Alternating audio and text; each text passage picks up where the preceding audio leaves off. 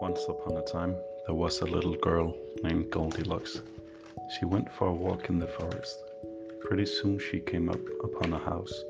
She knocked, and when no one answered, she walked right in. At the table in the kitchen, there were three bowls of porridge. Goldilocks was hungry. She tasted the porridge from the first bowl. This porridge is too hot, she exclaimed. So she tasted the porridge from the second bowl. This porridge is too cold, she said. So she tasted the last bowl of porridge. Ah, this porridge is just right, she said happily, and she ate it all up. After she'd eaten the three bears' breakfast, she decided she was feeling a little tired. So she walked into the living room where she saw three chairs. Goldilocks sat in the first chair to rest. This chair is too big, she exclaimed. So she sat in the second chair. This chair is too big too, she whined. So she tried the last and smallest chair. Ah, this chair is just right, she sighed.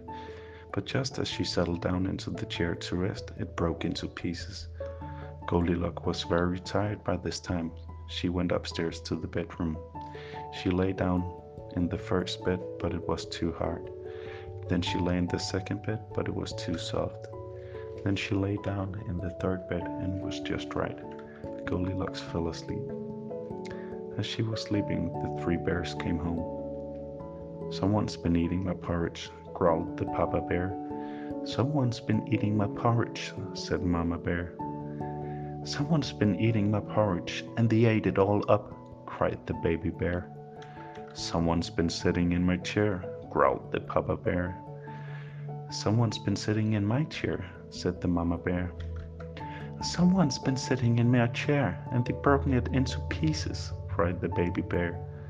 So they decided to look around some more, and when they got upstairs to the bedroom, Papa Bear growled, Someone's been sleeping in my bed. Someone's been sleeping in my bed too, said the Mama Bear. And someone's been sleeping in my bed, and she's still there, exclaimed the baby bear. Just then, Goldilocks woke up. She saw the three bears. She screamed, Help! And she jumped and ran out of the room. Goldilocks ran down the stairs, opened the door, and ran away into the forest. She never returned to the home of the three bears.